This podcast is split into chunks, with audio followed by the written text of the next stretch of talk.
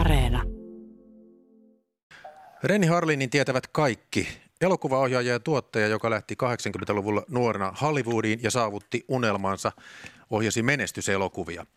Millä tavalla Renny Harlin itse koki alkuvaikeudet, läpimurtonsa ja kilpailuhenkisen elokuvateollisuuden pelisäännöt? Selitetään sitä tässä Kulttuuri Ykkösessä. Olen Jakke Holvas, tervetuloa kuuntelemaan.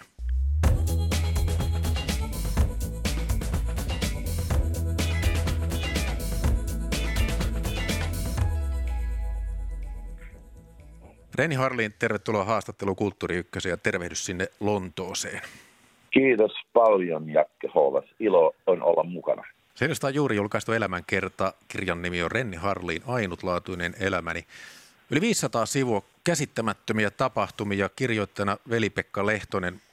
Kerro aluksi, millainen kokemus oli, kun luit tuon kirjan läpi ja muistelit menneitä? Se oli aikamoinen kokemus tosiaan, koska tämä prosessi oli aika pitkä. Mä puhuin V.P. Lehtosen kanssa puolitoista vuotta, harva se päivä. Ja se oli kuin terapiaa tämän kirjan teko. Se, että mä päätin vaan avautua iltapäivälehtien otsikoiden ulkopuolelta ja todellakin kertoa, mikä on totuus tältä mun matkalta. Niin se oli aikamoista terapiaa puhua näistä asioista ilman mitään filttereitä. Ja sitten kun tämän luki tämän kirjan, niin se oli aika hätkähdyttävä kokemus, koska no sanotaan näin, että mä luin sen, mä ajattelin, että voisi toi tosiaan olla mun elämä? Onko toi kaikki tapahtunut mulle? Hollywood-kokemustesi alkuvaiheet, siellä oli autotallissa asumista ja säilykkeiden syömistä, velkaantumista ja ties mitä muuta. Sitten menee joku vuosi ja 90-luvun alussa luksussyntymäpäivillä on jo Hollywoodin kermaa, muun muassa Mick Jagger siellä. Tämä elämänkerta on suorastaan elokuvamainen, niin voisiko sun elämästä tehdä elokuvan? Mulla on ehdotettu muutaman kerran, että siitä tehtäisiin elokuva ja se on häilynyt mun mielessä itselläni, että mä haluaisin tehdä sen jossain vaiheessa. Ja ehkä, kuka tietää, ehkä tämä VP:n kirja, jota mä pidän omasta mielestäni aika loistavana, niin voisi toimia semmoisena ikään kuin karttana siitä, että miten tätä tarinaa lähdettäisiin kertomaan. Koska kuitenkin niin olematta nyt liian itsekeskeinen tai omahyväinen, niin vuosien varrella niin mä oon nähnyt sen, että ihmisiä on kiinnostanut se, että miten suomalainen poika ihan tuommoisesta keskiluokkaisesta vaatimattomasta kodista voi lähteä maailmalle ja menestyä tuolla niin kuin Hollywoodin kiemuroissa. Tietysti se voi verrata johonkin tämmöiseen Formula 1-tähden uraan tai johonkin tällaiseen, että tosiaan niin jos siitä tuommoista jotain tarinaa voisi tehdä TVC:n tai elokuviinkin. Ja täytyy vielä mainita yksi asia, että mä en muista nyt, että mainittiinko kirjassa sitä muuten, sitä yksityiskohtaa, ja jos ei, niin se on mun syytä, että mä en ole kertonut VP:lle, mutta mainittiinko siinä se, että mä oon niitä ehkä melko harvoja ihmisiä, joille itse asiassa Mick Jagger lauloi mulle Happy Birthday Renny mun syntymäpäiväjuhlissa. Täällä on toimittaja ja tietokirja Veli-Pekka Lehtonen. Kysytään tätä kohta häneltä. Kysyn vielä kun tässä on kyse kuitenkin unelman toteutumisesta, niin kuka näyttelisi pääroolia Renny Harlinia, jos leffa tehtäisi? Se riippuu vähän siitä, että kerrotaanko siitä pikkusen yli 20-vuotiaasta pojanklopista, joka lähti Hollywoodiin ja epätoivoisesti yritti siellä avata ovia, vai puhutaanko sitten siitä vähän varttuneemmasta tyypistä, että en tiedä, tarvittaisiko siinä sitten kaksi esiintyjää, niin kuin se nuori Renny ja se vanhempi Renny, vai käytetäänkö siinä digitaaliefektejä tai maskia. Joudut vielä miettimään nimiä. Renny Harlin tässä elämänkerrassasi, Renny Harlin ainutlaatuinen elämäni. Siinä käy monessa yhteydessä ilmi, että Hollywoodin elokuvan teossa hyvät käsikirjoitukset on ratkaisevia, niitä on vaikea saada. Niin ajattelin tässä vaiheessa kysyä jo, että missä elokuvassasi mielestäsi on ollut paras käsikirjoitus? Mä sanoisin, että se on The Longest Good Night. Että se oli käsikirjoitus, jonka kirjoitti Shane Black, joka tunnetaan Tappava ase-elokuvista ja monista muista. Hän on myöskin käsikirjoittanut, ohjannut yhden Iron Man-elokuvista Marvelille ja tehnyt lukemattomia menestyneitä elokuvia. Ja hän vaan oli semmoinen kirjoittaja, ja on edelleen, joka osaa kirjoittaa toimintaa unohtamatta karaktereita, huumoria, hyvää dialogia. Et se oli niin kuin, mä aina sanon, että hyvästä käsikirjoituksesta on vaikeaa tehdä hyvä elokuva, mutta huonosta käsikirjoituksesta on mahdotonta tehdä hyvä elokuva. No, se on kaikki kaikessa ja se oli kyllä se oli kyllä semmoinen käsikirjoitus, että sitä oli ilo työstää, koska siinä oli vaan kaikki niin kohdallaan. Oletko tehnyt elokuvan, jossa käsikirjoitus oli vaatimaton, mutta koit ohjaajana, että pelastit sen sitten muilla keinoilla? No sanotaan että mä oon aina yrittänyt tehdä elokuvasta ikään kuin käsikirjoitusta suuremman ja ehkä sanotaan näin, että mun ensimmäinen elokuva Jäätävä polte oli semmoinen, joka me Markus Selinin kanssa yhdessä kirjoitettiin tämä käsikirjoitus ja se oli meidän ensimmäinen tämmöinen niin kuin kansainvälisen pitkän elokuvan käsikirjoitus ja se ei varmasti ollut hirveän hääppöinen, mutta mä yritin sitten korvata visuaalisuudella sen mitä ehkä ei niin kuin siltä käsikirjoituksen sivulta löytynyt. Et se on ehkä esimerkki siitä, mutta aina mä oon pyrkinyt siihen, että oli käsikirjoitus minkälainen tahansa, niin mä yritän sitten visuaalisesti ja tarinankerronnalla, leikkauksella ja kaikin elokuvan keinoin, mitä voin ohjaajana käyttää, niin tehdä siitä niin nautittavan ja ison kokemuksen kuin mahdollista. No, otetaan mukaan toimittaja ja tietokirjailija Veli-Pekka Lehtonen tähän keskusteluun. Tervetuloa. Kiitos. Olet tosiaan kirjoittanut tämän Harlinin elämän kerran, Renny Harlin, ainutlaatuinen elämäni. Kun elokuvakäsikirjoituksissa Renny Harlin on tarkka, niin miten tämän kirjan käsikirjoituksessa? No, en mä tiedä. Meillä oli elämänkertojen tekemisessä pitää aina syntyä niin kuin kirjoittajan ja kohteen välille niin kuin luottamus, ja musta se syntyi aika nopeasti. Se oli varmaan syntynyt jo muutama vuosi aikaisemmin, ennen kuin tätä aloitettiin tekemään, kun kirjoitin Markus Selinistä, eli Renny Harlinin hyvästä ystävästä elämän kerran. Mutta sitten kun on syntynyt luottamus, niin sitten siinä syntyi myös semmoinen empatia. Ja mä aloin niin kuin symppaamaan, toki olen symppannut jo aikaisemminkin Rennyn uraa. Ja mulla kävi niin, että mä huomasin, että mä niin kun Renny aktiivisesti 6 kertaa viikossa käy kuntosalilla, mä huomasin itsekin käyväni kuntosalilla.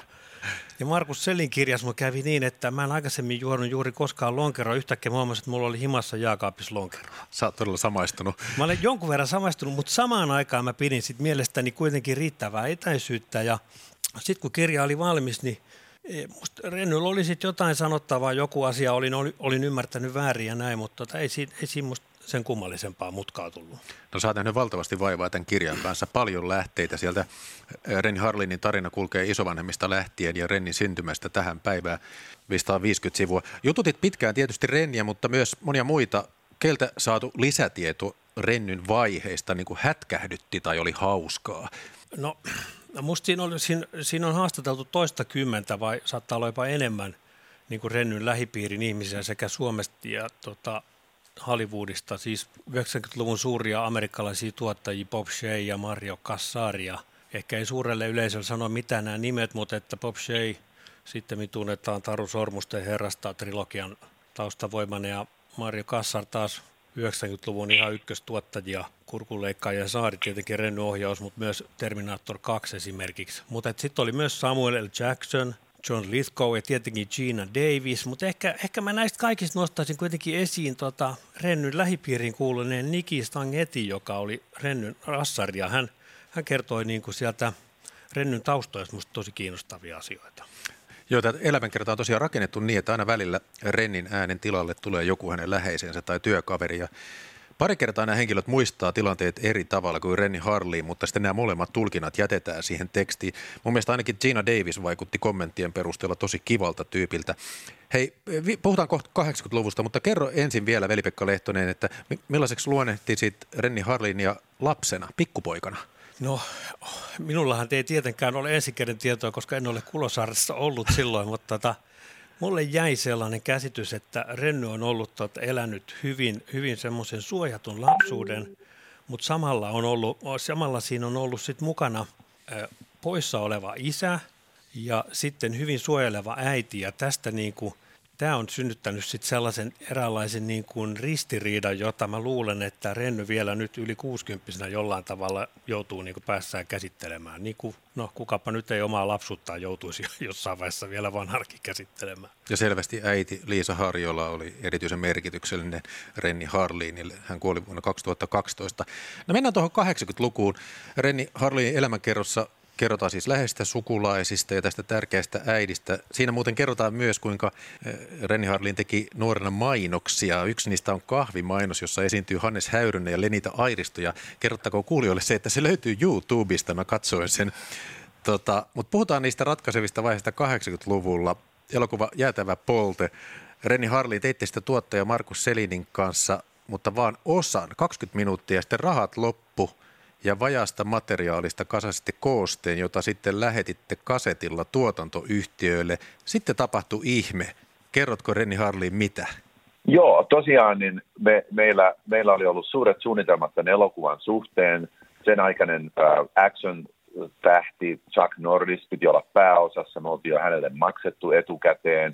Mutta sitten niin kuin aina näissä tarinoissa tapahtuu Hollywoodin rahoituskuvioissa, niin meillä oli väärä partneri, meitä huijattiin, me menetettiin meidän rahat, me oltiin aika puilla paljailla, mutta meillä oli kuvausryhmä valmiina Suomessa ja lavasteet rakennettu ja näin poispäin, niin päätettiin, että kuvataan nämä kulissit, talvi on tulossa, räjäytetään ne, poltetaan ne, kuvataan ne, käytetään tuntemattomia näyttelijöitä, kyhätään jonkunlainen tarina, ja kuvataan niin kauan kuin rahaa riittää. Eli tosiaan saatiin semmoinen parikymmentä minuuttia kokoon.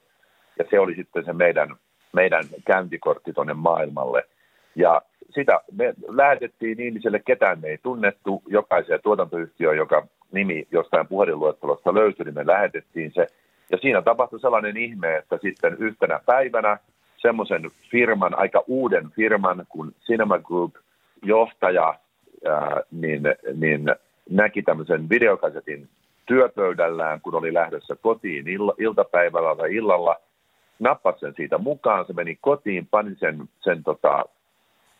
videokasettitoittimeen ja alkoi katsoa tätä pätkää. Ja tosiaankin niin kuin piti näkemästään ja imeutui mukaan tähän tarinaan. Ja sitten se yhtäkkiä 20 minuutin kuluttua tämä tarina loppui. Ja hän oli aivan ymmällä, että mitä hän on nyt tässä oikein katsonut.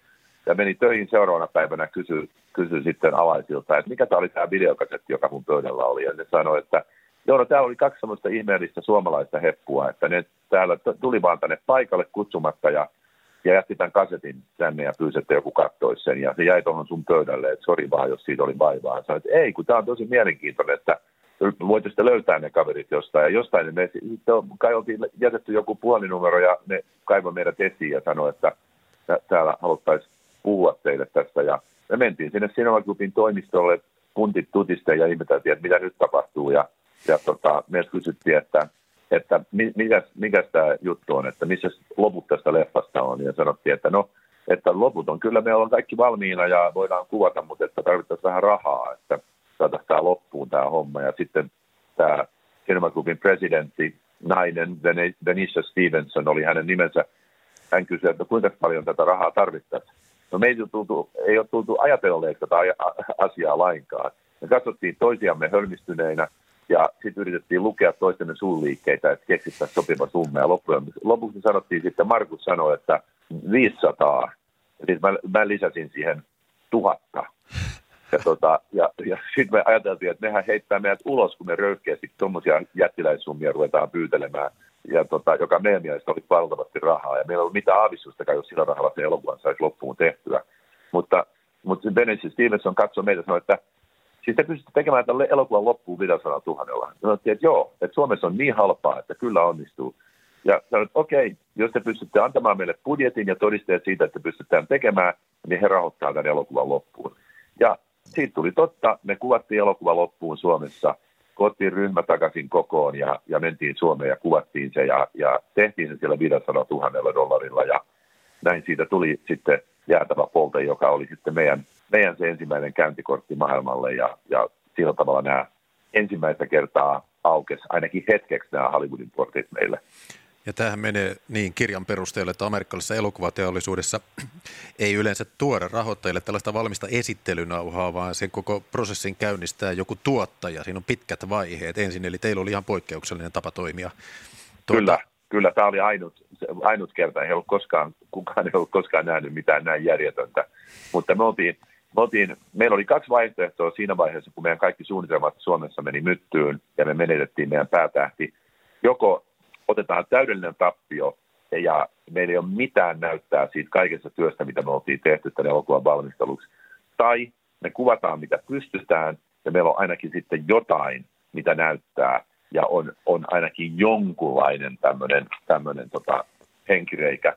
Ja se riskinotto sitten loppujen lopuksi kantoi hedelmää. Mennään hieman ajassa eteenpäin kohta. Kysyn tässä välissä VP:ltä, että tässä kirjassa kerrotaan, että Hollywoodissa tekijä voi edetä tapaamalla ja tuntemalla ihmisiä. Niin kerro Veli-Pekka Lehtonen, mikä tämä tämmöinen premium-pöytä on? No se on Renny ehkä paremmin tämän käsitteen tunteen, mutta että sehän on olemassa Hollywoodin väelle tiettyjä tärkeitä ravintoloita ja siellä tiettyjä tärkeitä pöytiä, että on olennaista istua juuri oikeassa pöydässä, koska silloin kaikki ymmärtää, että sä oot niinku kuullut tavallaan siihen napaporukkaan, jolla on niinku merkitystä, että jos sä istut siellä jossain kulman takana etkä näy, niin sä et ole silloin olemassa.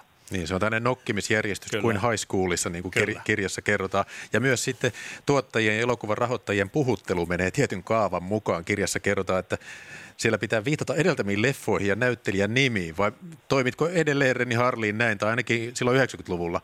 No kyllä se on vähän samanlainen systeemi edelleenkin, että kun siis mä oon nyt siinä mielessä onnekkaassa tilanteessa, että mut tuolla mut tuntee nyt kaikki Hollywoodissa ja nyt tuntee mut kaikki Kiinassakin. Ja muuten voin sanoa, että kohta tuntee Intiassakin. Mulla on mun firmalla siellä tekee aika isot hankkeet. Mutta elikkä musta tulee ensimmäinen, mä voin sanoa, että mä oon ensimmäinen varmaan elokuvan tekijä, joka on vallottanut 4 eri miten näitä sanotaan, tämmöisiä niin kuin maanosia, että Eurooppa, Amerikka, Kiina, Intia, mutta se on sitten taas eri tarina, mutta kyllä se edelleenkin menee niin, että kun sä kasaat elokuvapakettia kasaan, niin se alkaa siitä käsikirjoituksesta, se alkaa ideasta, sitten sulla on käsikirjoitus, sä palkkaat käsikirjoittajan tai löydät käsikirjoituksen, sitten sä meet rahoittajien luokse, tai studion luokse, tai tuottajan luokse, sanoo, että minulla on käsikirjoitus, jonka teki käsikirjoittaja, joka muuten kirjoitti tämän ja tämän ja tämän elokuvan. Se alkaa siitä. Ja sitten sanotaan, ja muuten haluaisin tähän tämän tähden, joka muuten teki tämän, tämän ja tämän elokuvan. Ja tämän kuvaajan, joka teki tämän ja tämän elokuvan. Ja näin poispäin. Että kyllä se on semmoinen, niin kuin, että sanoisin, että edelleen samalla tavalla kuin se oli silloin, kun mä 80-luvulla raivasin Tienisille, niin se on edelleenkin sille ihmisille, jolla ei ole vielä yhtään siellä listassa niitä nimiä. Niin se on aivan pystyseinä sun edessä, että millä sä todistat kenellekään, että sut pitäisi palkata tai sun pitäisi olla jotenkin mukana tässä prosessissa. Tietenkin tänä päivänä se on paljon helpompaa kuin se oli silloin, koska silloin sun piti todellakin vuokrata filmikamera ja ostaa filmiä ja kuvata jotain, jotta sä voit näyttää jotain. Ja tänä päivänä mä sanoisin kyllä, että se tekosyy, että ei minulla ole rahaa tehdä mitään, niin se ei ole totta, vaan jos sulla on sen verran rahaa, että saat ostettua jonkun älypuhelimen, niin jos sulla on mielikuvitusta ja ideoita ja lahjakkuutta, niin sä voit silloin kuvata kyllä ihan varmasti jotain. Ja laitat sen sitten YouTubelle tai mihin laitatkin, mutta kyllä se tulee näkyviin aivan eri tavalla tänä päivänä kuin silloin vanhoina aikoina. Arvoisat kuulijat, kuuntelitte ohjelmaa Kulttuuri Ykkönen. Täällä vieraana elokuvaohjaaja Renny Harlin ja hänestä elämänkerran kirjoittanut Veli-Pekka Lehtonen. Jakke Holvas juontaa. Jäätävä polte eli Born American valmistui siis 1986. Se meni kohtalaisen hyvin, mutta siitä ei tullut hittiä. Ja siellä kirjan mukaan vähitellen Markus Selin kypsyi Amerikkaan. Mutta Renny Harlin eli vaatimattomasti ja esitteli tosiaan tätä elokuvaa videokasetilta ihmisille. Kirjassa sanotaan, että juuri ketään ei kiinnostanut, mutta siinä kerrotaan myös näin, että Renny sanoi, että en halunnut tarjoilijaksi. Renny Harlin, kerro vielä, mikä piti pääsi pinnalla? Miksi et ryhtynyt hanttihommiin? Se oli semmoinen hullu intohimo ja suomalainen periksi antamattomuus. Ja se, että mä tiesin, että mulla, ainakin omassa päässäni, mulla ei ollut tietä takaisin. Eli se, että mä olisin palannut Suomeen ja myöntänyt tappioni ja matkustanut maitojunalla, niin se oli mulle mahdoton ajatus. Ja mä niin kuin... Mä vaan sokeasti uskoin siihen, että jos mä vaan jatkan eteenpäin ja yritän, niin joku huomaa mun lahjat ja antaa mulle mahdollisuuden. se ei todellakaan ollut helppoa. Ja siis se oli käytännössä katsoen, se oli täysin mahdotonta. Se oli täysin siis... Se oli poissuljettu. Joo, se oli siis, että siis lottoamisella olisi huomattavasti ollut huomattavasti suuremmat mahdollisuudet menestyä. Mutta mä vaan uskoin siihen, että mä jollain tavalla kuljen harmaan kiven läpi. Ja olin tosiaan valmis, niin kuin mä sanoin sanoin ystäville ja sanoin muun muassa mun äidille yhdessä puhelussa, jossa hän aneli, että mä tulisin takaisin kotiin. Mä sanoin, että mä kuolen tänne mieluummin, kun mä annan periksi. Että sitä ei ole, sitä vaihtoehtoa ei ole. Ja mä pelkäsin nimenomaan sitä, että koska totuus on se, että jokainen, joka on käynyt Los Angelesissa, niin varmasti tietää sen, että jokaisessa ravintolassa, jokaisessa kahvilassa, jokainen tarjoilija on oikeasti viihdebisniksessä mukana oleva ihminen, tai ainakin sanotaan kuvittelee olevansa mukana, ja on näyttelijä tai käsikirjoittaja tai jotenkin muuten haluaa olla viihdebisniksessä, tai laulaja tai mitä sitten onkaan. Ja totuus on se, että mullakin on semmoisia ystäviä vielä siltä ajalta 80-luvulta, jotka edelleen on baarissa töissä ja oli silloin sillä samalla viivalla mun kanssa. Kirjoitti käsikirjoituksia haaveili ohjaamisesta tai haaveili näyttelemisestä. Ja ne edelleenkin kutsuu itseään näyttelijäksi tai ohjaajaksi tai käsikirjoittajaksi. Mutta ne on oikeasti, ne on tarjoilijoita, vaikka ne on baarimikkoja. Ei siinä ole mitään pahaa, mutta se on vaan niin kuin, se on ollut surullista nähdä sillä lailla, että ihmiset tulee näiden unelmien perässä Los Angelesiin ja varmaan siis 100 000 ihmiset vuosittain voin kuvitella, ja koska se on semmoinen unelmien mekka. Ja se milliprosentti niistä ihmisistä, jotka sinne tulee, jotka voi menestyä tällä alalla, se on jotain niin murto-osallisen pientä se prosentti, mutta ihmiset ei tajua sitä, taikka sitten ihmiset ei vaan halua uskoa sitä sen takia just, että sitten on näitä poikkeuksia, että joku näyttelijä, niin se löydetään jossain ostoskeskuksen käytävällä, tai joku laulaja löydetään jostain karaokebaarista, tai jotain tällaista. Niin ihmiset uskoo tähän unelmaan, ja sen takia niin sinne virtaa ihmisiä. Mutta että mulla oli se periaate, että mä en rupea pizzalähetiksi tai tarjoilijaksi, koska silloin mä jämähdän siihen kiinni. Ja mä oon täällä elokuvaohjaajana, ja se on ainut, mitä mä tuun, tai käsikirjoittajana, se on ainut, mitä mä tuun tekemään. Jännittävä tämä ajatus, että jokainen Hollywoodin tarjoilija on mieleltään suuri näyttelijä. Veli-Pekka Lehtonen, millainen käsitys sinulla on tuosta Harlinin sisusta? No sisua selvästi on, ja siis peräänantamattomuutta 25 elokuvaa aika harva pystyy niin kuin pystyy samaan. Silloin kun me kirjaa ruvettiin tekemään, niin mulla oli ainakin mielessä se, että mä haluan kirjoittaa rennystä kirjan, mutta mä koko ajan tiesin myös, että se kirja tulee kertomaan kaikesta muusta. Ja nyt kun se oli valmis kustannustoimittaja, niin on tietenkin jäävi sitä kehumaan, mutta hän sanoi mulle, että hän on kuitenkin sivistynyt kulttuuri-ihminen, että hän ei ollut koskaan ymmärtänyt, että elokuvien tekeminen on oikeasti tällaista. Et musta kirja niin kuin avaa meille niin kuin semmoisen niin kuin ihan poikkeuksellisen luukun, näkee mitä on niin kuin Hollywoodin unelmat, mutta mitä on myös se raadollisuus. Ja sitten samalla musta kirjasta niin kuin näkyy myös se, että miten Suomi on muuttunut, että se Suomi, mistä Renny lähti 85, niin kyllähän se vaan valitettavasti oli niin, että Rennylle täällä naureskeltiin. Samaan aikaan täällä naureskeltiin vähän monille muillekin menestyjille. Ehkä tulee mieleen joku Keke Ruuspäri tai Kike Elomaa. Heitä kaikki katsottiin vähän niin kuin nenävartta pitkin, vaikka he olivat omalla alallaan ihan niin kuin ykkösiä.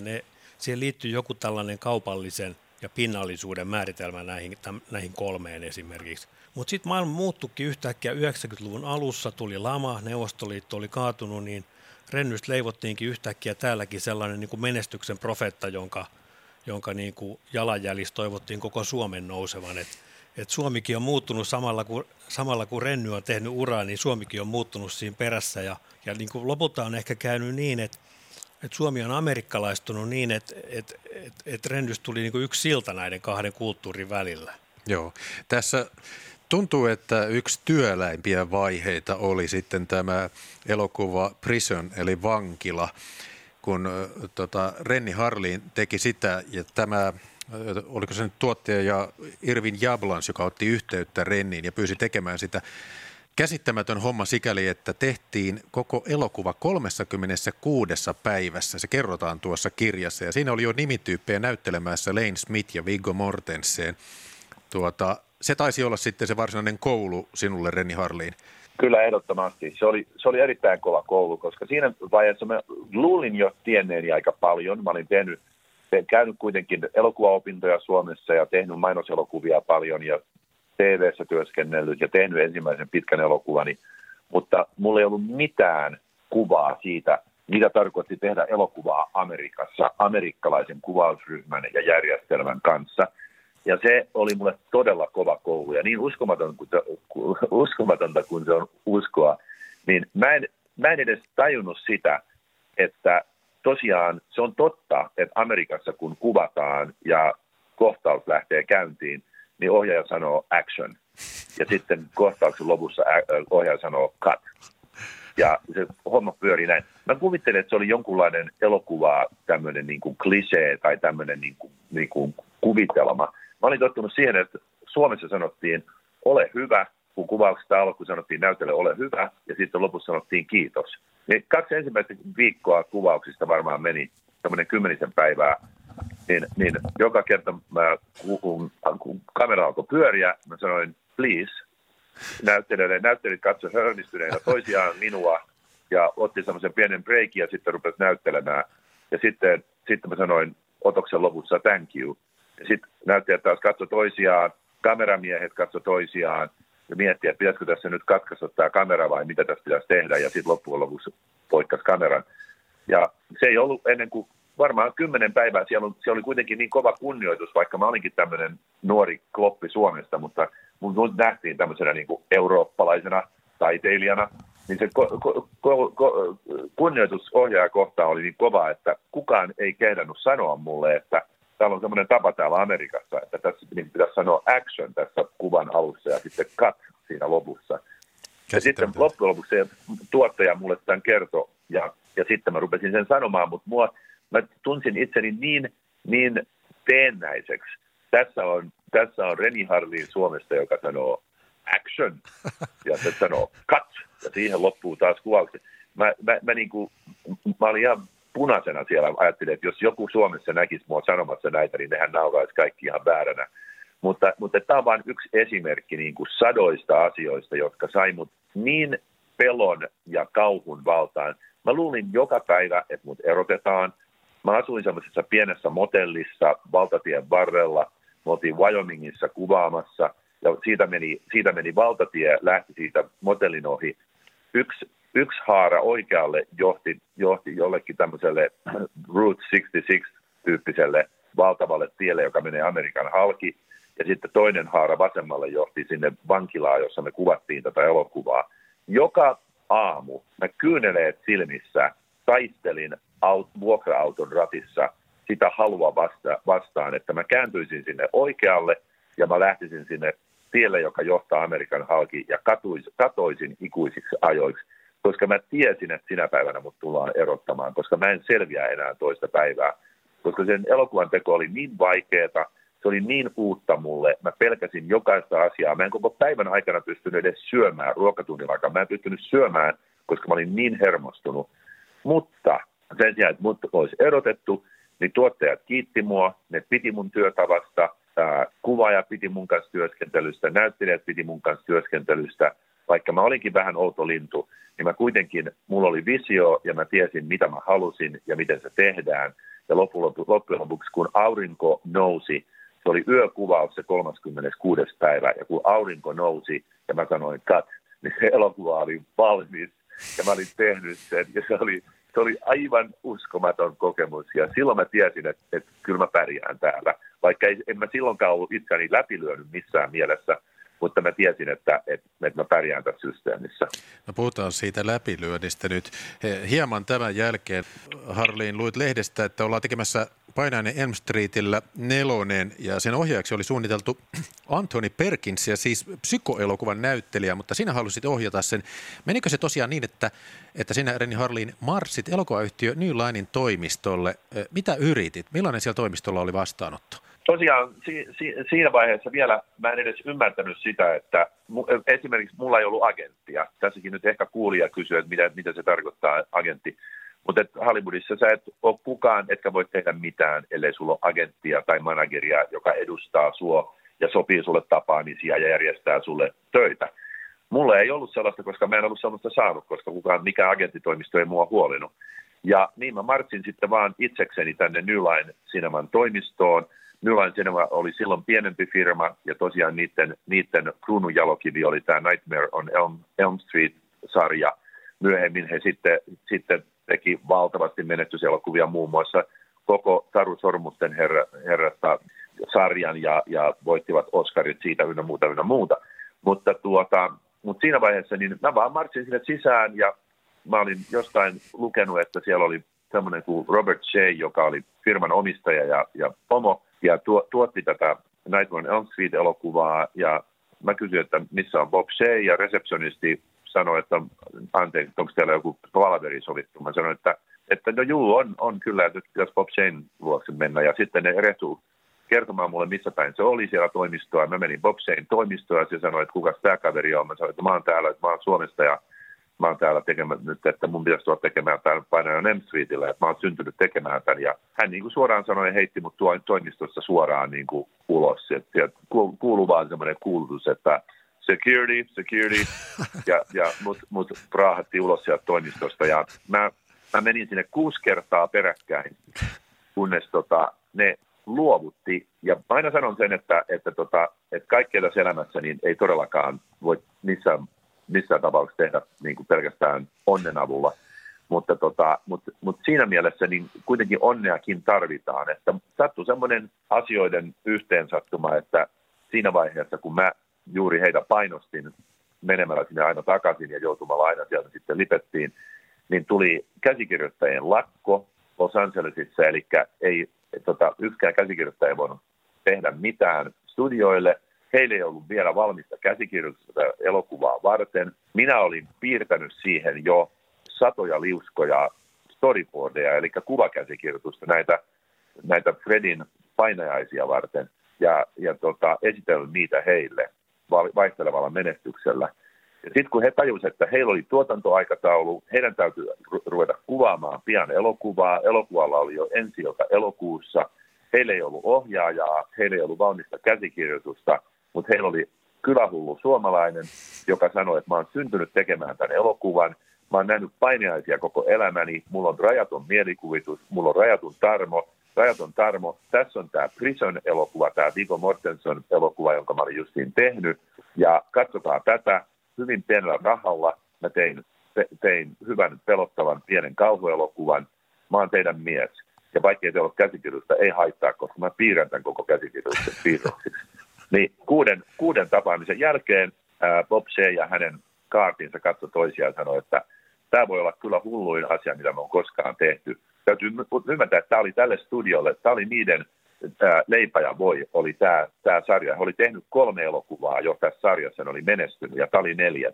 Ja sanoi, että tämä on ehkä hulluin asia, mitä me on koskaan tehty, mutta annetaanko periksi ja annetaan tämä hullun suomalaisen tehdä tämä elokuva. Ja niin he sitten palkkasivat mut siihen, ja käsikirjoitusta tehtiin aamuin, illoin, ruokatunneilla, mun piirroksien pohjalta, keskusteluiden pohjalta näyttelijöiden kanssa. Siinä oli mukana mun tuottaja Rezo Talalay ja Mike De Luca, joka nyt on menestynyt Oscar-voittaja tuottaja, niin hän oli silloin siellä semmoinen apupoika, mutta auttoi meitä käsikirjoituksen teossa. Näin tämä elokuva tehtiin, ja siitä todellakin vasten kaikkia todennäköisyyksiä niin tuli jättiläismenestys ja tämmöisen independent-elokuvan suurin menestys kautta aikojen, ja se sitten muutti mun elämä, mutta se on taas eri tarina. Vuosi 1988 muutti tosiaan elämäsi. Painajan Elm Streetillä 4 tuli elokuvateattereihin. Veli-Pekka Lehtonen, hänelle tuli mieleen tässä, että minkä takia Anthony Perkins ei päässyt ohjaamaan sitä. Kerropas vielä. Joo, kirjaa varten haastatteli myös Elm Streetin lavastussuunnittelijaa, ja hän oli ollut paikalla palaverissa, jota näitä ohjaajakandidaatteja oli mietitty, ja hän kertoi mulle, että Perkinsin ongelma oli se, että hänet tuottajat näkivät hänet heiveröisenä. Ja Renny oli taas sitten nuori, salskea, urheilullinen suomalainen, niin tämmöistä niinku hurja ajatus siinä mielessä, että miten pienistä voi välillä sattumat olla, että jos Renny sinnikkäästi oli itse hommannut itselleen työpaikkaa, niin toisaalta myös ihan tällaiset niinku asiat, joihin ihminen ei voi mitenkään vaikuttaa, se, että sä oot niinku nuori ja hyvässä kunnossa, niin silloinkin yhtäkkiä valtavasti merkitystä. Elokuvan teko on kuitenkin raskas homma, varsinkin siellä kuvauspaikalla. Siellä pitää olla jalalla välillä niin kuin monta viikkoa, ettei siinä voi olla aivan niin kuin huonossa hapessa. No hei, Renny Harlin, miten se selvisi, että elokuva on hitti ja että nyt Renny Harlinin läpimurto-ohjaajana on tosiasia? Se oli mun elämäni ehkä muistettavin ilta. Eli elokuva tuli ensi-iltaan elokuussa 1988, ja silloin tämän studion omistaja ja elokuvan tuottaja Bob Shea, joka oli ollut hyvin yrmeä mua kohtaan koko elokuvan teon ajan ja ikään kuin pelkäsi, että mä tyrin tämän elokuvan ja tämä tuhoaa heidän koko tämän franchisein ja koko studion loppu, hän oli ollut hirveän tämmöinen pidättyväinen eikä paljon puhunut mulle lainkaan. Ja sitten, koska mulla oli myöskin aika vahvat ideat siitä, miten tämä elokuva tehdään ja että tähän elokuvaan pitää lisätä huumoria ja muuttaa vähän tätä Fredin kauhupersonaa. Mä sanoin, että mä haluan tehdä hänestä niin kuin kauhun James Bondin. Mä sanoin, että ei tämä enää neljännessä jaksossa tämmöistä elokuvasarjaa, niin ei voida enää niin kuin toistaa samaa, mitä on tehty aikaisemmin. Joka tapauksessa elokuva tehtiin. Ja mä sain aika hyvin kaikki mukana olijat niin uskomaan tähän heidät uskomaan mun visioon. Mutta siinä oli riski siinä visiossa, koska kaikki sanoi, että oikeastaan tämmöistä niinku huumoria ja kauhua ei ollut koskaan yhdistetty aikaisemmin. Ja sitten tapahtui niin, että Bob Shea pyysi minua perjantaina, jolloin elokuva tuli ensi-iltaan, niin hän sanoi, että hänellä on tapana kierrellä teattereita ja katsomassa yleisön reaktioita, että haluatko lähteä mukaani. Ja mä olin aivan puulla päähän lyöty, että hän yleensä niin kuin oli kiinnostunut mun seurassa viettämään mitään aikaa, mutta minä sanoin tietysti heti, että ilman muuta. Ja niin hän tuli hakemaan mua limosiinilla ja mun piti vielä sitten keksiä valeosoite, koska mä en halunnut, että hän tiesi, että mä asuin semmoisessa aivan hirveässä räjähdessä Hollywoodin motellissa, jossa asui lähinnä prostituoituja ja huumevälittäjiä. Niin mun piti sitten keksiä tämmöinen toinen osoite, mistä hän haki mut. Ja hän haki mut limosiinilla ja mä en ollut koskaan elämässäni ollut limosiinissa. Ja siellä sitten istuttiin ja lähestyttiin ensimmäistä teatteria Hollywoodin keskustassa ja siellä oli semmoisen kokonaisen korttelin ympäri, oli jono ihmisiä. Ja siinä ajetaan sen ohi tämän korttelin ja mä sanoin, että katsotaan, että mitäköhän täällä tapahtuu, että mitäköhän nuo ihmiset jonottaa. Ja Bob Shea hymyili tekiilalasi kädessä, muistan vielä, hänellä oli tekiilalasi kädessä limosiinin takapenkillä. Ja hän hymyili ja katsoi minua ja sanoi, että kuules Renny, että he jonottavat sinun elokuvaasi. Ja sitten kun me tultiin kulman ympäri, niin me nähtiin tämä elokuvateatterin edustaja. Se oli tosiaan, se jono oli sinne teatteriin ja siinä luki isolla Nightmare on Elm Street 4. Ja samalla sitten Bob puhui puhelimessa siinä itärannikolle. Me oltiin Los Angelesissa ja New Yorkissa elokuva oli auennut jo 3 tuntia aikaisemmin aikaeron vuoksi. Ja itärannikolta sanottiin, että me ollaan aivan lirissä täällä, että täällä on suunnilleen mellakoidaan teatterin ulkopuolella, että kaikki teatterit on loppuun myyty ja ihmiset protestoi täällä ja vaatii saada päästä katsomaan elokuvaa. Ja sinä iltana sitten, kun me vielä kierreltiin muutama muu teatteri, kaikki oli loppuun myyty ja elokuva oli aivan käsittämätön menestys ja myöskin arvostelut oli todella positiivisia. Se, että kauhusarjan 4. jaksolle saa hyvät arvostelut, jossa kehuttiin tosi paljon sitä mun visiota ja sitä sellaista kafkalaista kauhua ja komiikkaa, mitä mä olin luonut, se oli se hetki, jolloin mä täysin, että mun elämä oli muuttumassa ja oli muuttunut. Ja mä muistan sitten, todella koskettava hetki oli se, että me mentiin semmoiseen baariin Hollywoodista, sillä limousinilla sitten semmoinen kuin Cat and Fiddle. Ja mentiin puhelinautomaattiin, silloin ei ollut vielä tämmöisiä niin kuin autopuhelimia olemassa, kännyköitä. Mentiin semmoiseen puhelinautomaattiin ja sitten mä syötin sinne kolikoita. Bob Shea sanoi, että nyt soitetaan sun äidille. Hän tiesi siinä vaiheessa, mä olin kertonut, että mun äiti puhuu myös ruotsia. Bob Shea oli naimisissa ruotsalaisen naisen kanssa ja myöskin puhui ruotsia. Ja mä soitin mun äidille Ja Bob Shea otti puhelimeen ja rupesi puhumaan ruotsia mun äidin ja sanoi, että tiedättekö mikä loistava poika teillä on. Hän on juuri tehnyt koko studiomme suurimman hitin koskaan. Ja mun äiti alkaa itkeä siellä puhelimessa ja minä itken. Se oli semmoinen hetki, että mä tiesin, että sillä hetkellä mun koko elämä oli muuttunut. Ja kaikki ne vuodet aivan käsittämättömiä vastoinkäymisiä ja kärsimyksiä ja unettomia öitä ja vuosi elämää autotallissa nukkumalla ja purkkikeittoa syömällä, niin se oli ohi. Ohjelmassa Kulttuuri Ykkönen vieraana elokuvaohjaaja Renny Harlin ja hänestä elämänkerran kirjoittanut Veli-Pekka Lehtonen. Jakke Holvas juontaa tätä lähetystä.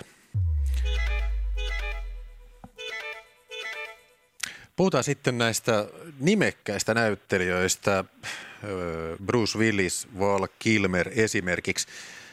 Jossain vaiheessa tuli Renny Harlinin ohjelma Die Hard 2, se oli elokuvateatterissa 1990 ja siitä elokuvasta jäi legendaksi asti elämään Bruce Willisin esittämän päähenkilön one-linerit.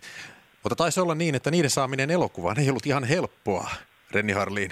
Joo, mulla tuli semmoinen yllättävä haaste nuorena ohjaajana, että mulla oli tehtävänä 20th Century Foxille Die Hard 2 jatko-osa. Siinä päätähtenä Bruce Willis, josta oli juuri tullut Die Hard 1 myötä elokuvatähti. Siihen asti hän oli ollut TV-tähti ja nyt hän päätti, että Die Hard 2 hän haluaa esittää tämän roolin täysin vakavasti ja tehdä tästä vakavan draama-toimintaelokuvan. Ja mikä tahansa huumori tai tämmöinen tilanne tai repliikki, jos oli komikkaa, niin oli niin kuin hänen tasonsa alapuolella. Osittain sen takia, että oli juuri tehnyt 4. osan Final MC-sarjassa, niin mä ymmärsin sen, että silloin kun on franchise, eli on kysymyksessä elokuvasarja, niin silloin katsojilla on tiettyjä odotuksia ja tietenkään heille ei haluta syöttää samaa elokuvaa uudestaan, mutta kuitenkin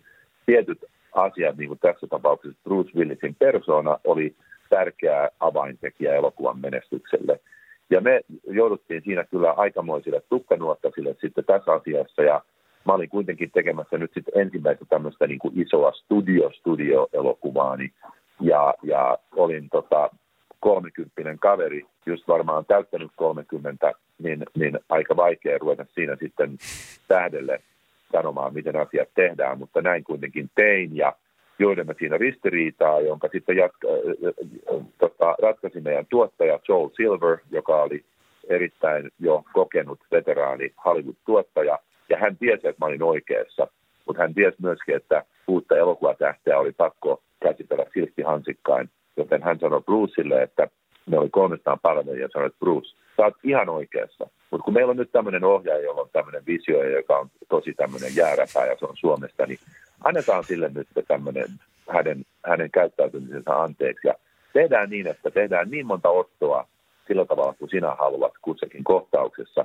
Mutta annetaan tälle jääräpää suomalaiselle sitten yksi otto sen mukaan, kun hän haluaa. Tehdään tämmöinen kompromissi, johon Bruce sanoi sitten vastahankaisesti, että no joo, tehdään nyt sitten Renin mieliksi tämmöinen naurettava homma. Ja niin sitten tehtiin elokuvan kuvauksien aikana, ja tosiaan saatettiin tehdä 8 ottoa, jotain kohtausta, jotain repliikkiä Brucein toiveiden mukaan, ja sitten tehtiin se yksi otto sillä lailla, kun minä halusin se, ja siinä oli joku hauska repliikki tai hauska tilanne.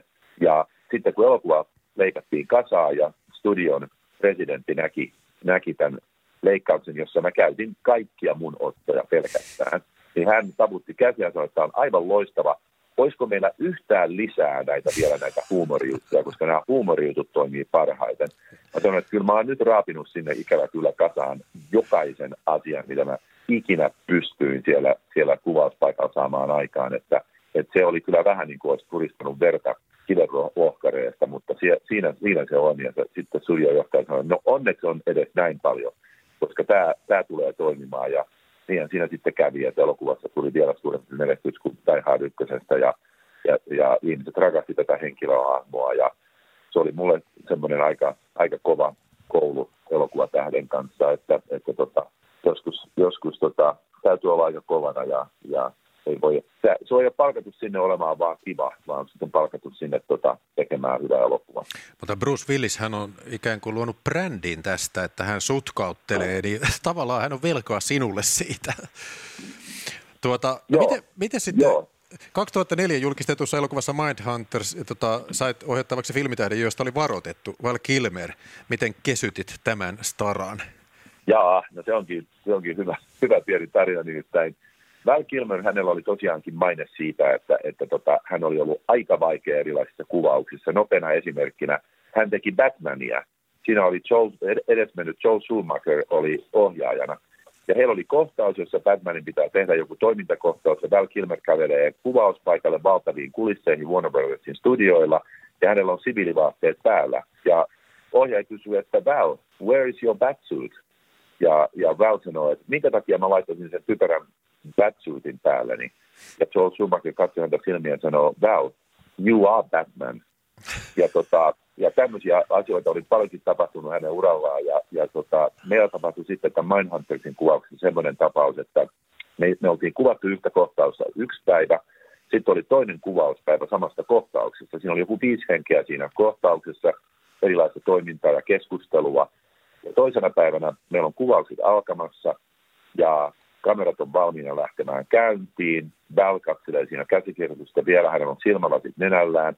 Mä sanoin, että okei, Val, we are ready to go. Mä sanoin, okei, yeah, I'm ready. Ja sitten mä sanoin Valille, että että voitko ottaa silmälasit pois, että me ollaan tosiaan ihan valmiita kuvaamaan. Ja hän sanoi, että ei, että hän aikoo kyllä pitää nämä silmälasit silmillään. Mä sanoin, että mitä sä oikein tarkoitat?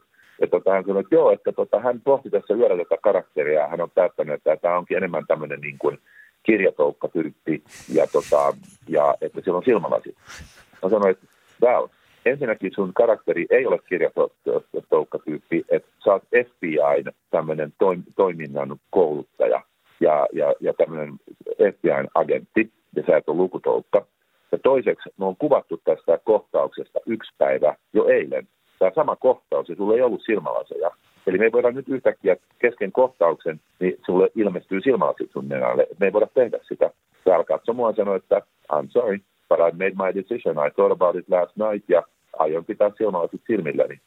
Siinä vaiheessa mä tajusin, että nyt Val testaa mua. Hän on älykäs mies, hän on ollut taitava näyttelijä. Jos hän saa ohjaajan, joka taipuu hänen ideoihinsa, niin hän tietää, että hänen on pakko ottaa kontrolli, koska ohjaaja on heikko häviäjä. Ja hän testaa ohjaajaa tällä tavalla. Ja silloin mä kävelin siinä koko kuvausryhmän ja muiden näyttelijöiden edessä, mä kävelin niin kuin Valin eteen. 5 senttiä sen nenästä. Mä katsoin, että silmiä sanoin, kirosanan siinä, ja sanoin sille, että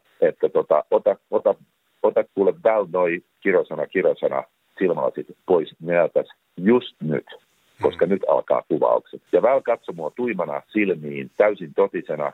Sen jälkeen leveä hymy suoraan Top Gunista levisi hänen kasvoilleen, hän otti rillit pois ja sanoi, no kannattihan ainakin yrittää.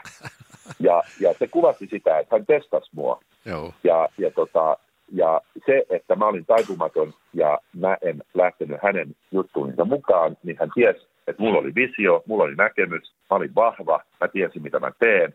Ja sen jälkeen me ei ollut koskaan ongelmia, meistä tuli parhaat ystävät ja me työskenneltiin uudestaan toisessakin elokuvassa sen jälkeen yhdessä ja kaikki meni hienosti, eikä koskaan ollut ongelmia. Mutta sanotaan näin nopeasti vaan vielä, että monet Hollywoodin näyttelijöistä on epävarmoja, jopa pikkulapsia, joista joku tarvitsee isähahmon, joku tarvitsee koulun rehtorin, joku tarvitsee parhaan ystävän, joku tarvitsee terapeutin, mutta ne kaikki tarvitsee semmoisen ihmisen, joka tietää, mitä ne tekee ja kertoo niille, että ne on turvassa, kun ne tekee työtään ja näin tämä yhteistyö toimii. Et se, että lähtee tähden edessä liikaa pokkuroimaan ja kohtelemaan heitä kuin tähteä, niin silloin he tuntee, että heidän on otettava kontrolli käsiinsä. Silloin sä oot hävinnyt koko pelin. Hei, puhutaan vähän rahasta, mammonasta. Vuonna 1999 Deep Blue Seasta luvattiin Renny Harlin sinulle ohjaajapalkkioksi $7 miljoonaa. No, kysyn nyt täältä Veli-Pekka Lehtoselta, että mikä jäi mieleen, miten Rennin elämäntapa muuttui, kun varallisuutta kertyi? No musta se on ehkä yksi tämän kirjan musta niin kiinnostavia puolia, kun kun siinä on nuori mies, joka vaihtaa kulttuuria ja pitää luoda nahkansa uudestaan.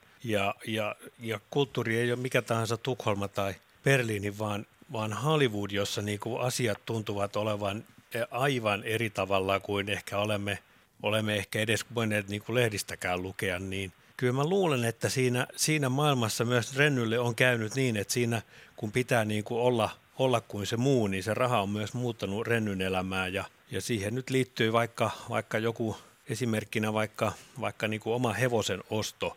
Joka nimi oli Fred. Kyllä, mutta että ehkä hevonen nyt ei kuulosta kauhean kummalliselta, kun taas äsken mainittu tuottaja Joel Silver, niin hänellähän oli oma virtahepo, että sehän on ehkä vielä enemmän Hollywoodia. Ja sitten kirjasta kerrotaan, että Renny Harlin aina hotelli mennessä otti useimmiten sviitin ja niin edelleen. Mutta sitten siellä kerrotaan, että kuitenkin isossa porukassa palaverissa Renny mietti, että milloin muut huomaavat, että en tiedä välttämättä vastauksia kaikkeen. Minähän olen vain minä. Renny Harlin 2014 muutit Pekingiin, nyt teet töitä Intiassa. Tänä vuonna ovat tulleet Abu Dhabiin sijoittuva The Misfits ja sitten luokkakokous 3 sinkkuristely, eli tahti on kova ja ilmeisesti 2022 tulossa thrilleri The Refugee, sen kuvaukset päättyi tänä kesänä. Esivalmistelut on meneillään tässä The Bricklayer-nimiseen amerikkalaiseen toimintaelokuvaan. Jossain vaiheessa pitäisi vielä tulla se komissario Palmu-elokuvakin. Nyt vielä loppuun, että mitä ikinä jaksat tuon kaiken, että kauanko Renny Harlin jaksaa porskuttaa? Hyvä kysymys. Mä rakastan työtäni niin paljon, että mä en halua antaa sitä kuvaa suinkaan, että se on helppoa ja se on ruusuilla tanssia ja noin poispäin, koska se todellakin vie paljon energiaa ja aikaa ja päivät on 12-14 tuntisia aina. Mutta mä rakastan sitä niin paljon, että toisaalta mä melkein koen se ei olisi työtä, vaan että mun työ on mun harrastus ja mun elämä. Ja mun unelma on se, että mä saisin tehdä 2 elokuvaa vuodessa ja valmistella yhtä, kuvata yhtä, tehdä jälkituotantoa yhdestä ja sillä lailla ikään kuin limittää ne päällekkäin, antaa niille molemmille rakkautta ja huomiota, mutta tällä tavalla pitää mielikuvituksen ja aivoni liikkeessä koko ajan.